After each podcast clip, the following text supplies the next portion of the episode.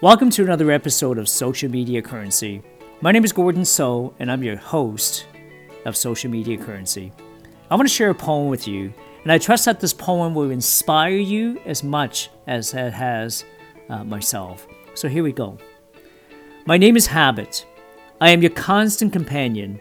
I am your greatest helper or your heaviest burden. I will push you onward or drag you down to failure. I am at your command.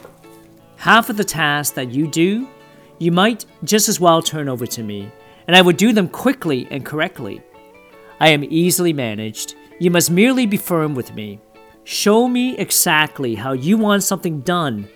After a few lessons, I would do it automatically. I am the servant of all great people and the regret of all failures as well. Those who are great, I have made great. Those who are failures, I have made failures. I am not a machine, but I will work with all its precision, plus the intelligence of a person. Now, you may run me for profit or you may run me for ruin. It makes no difference to me. Take me, train me, be firm with me, and I will lay the world at your feet. Be easy with me, and I will destroy you. I am called habit.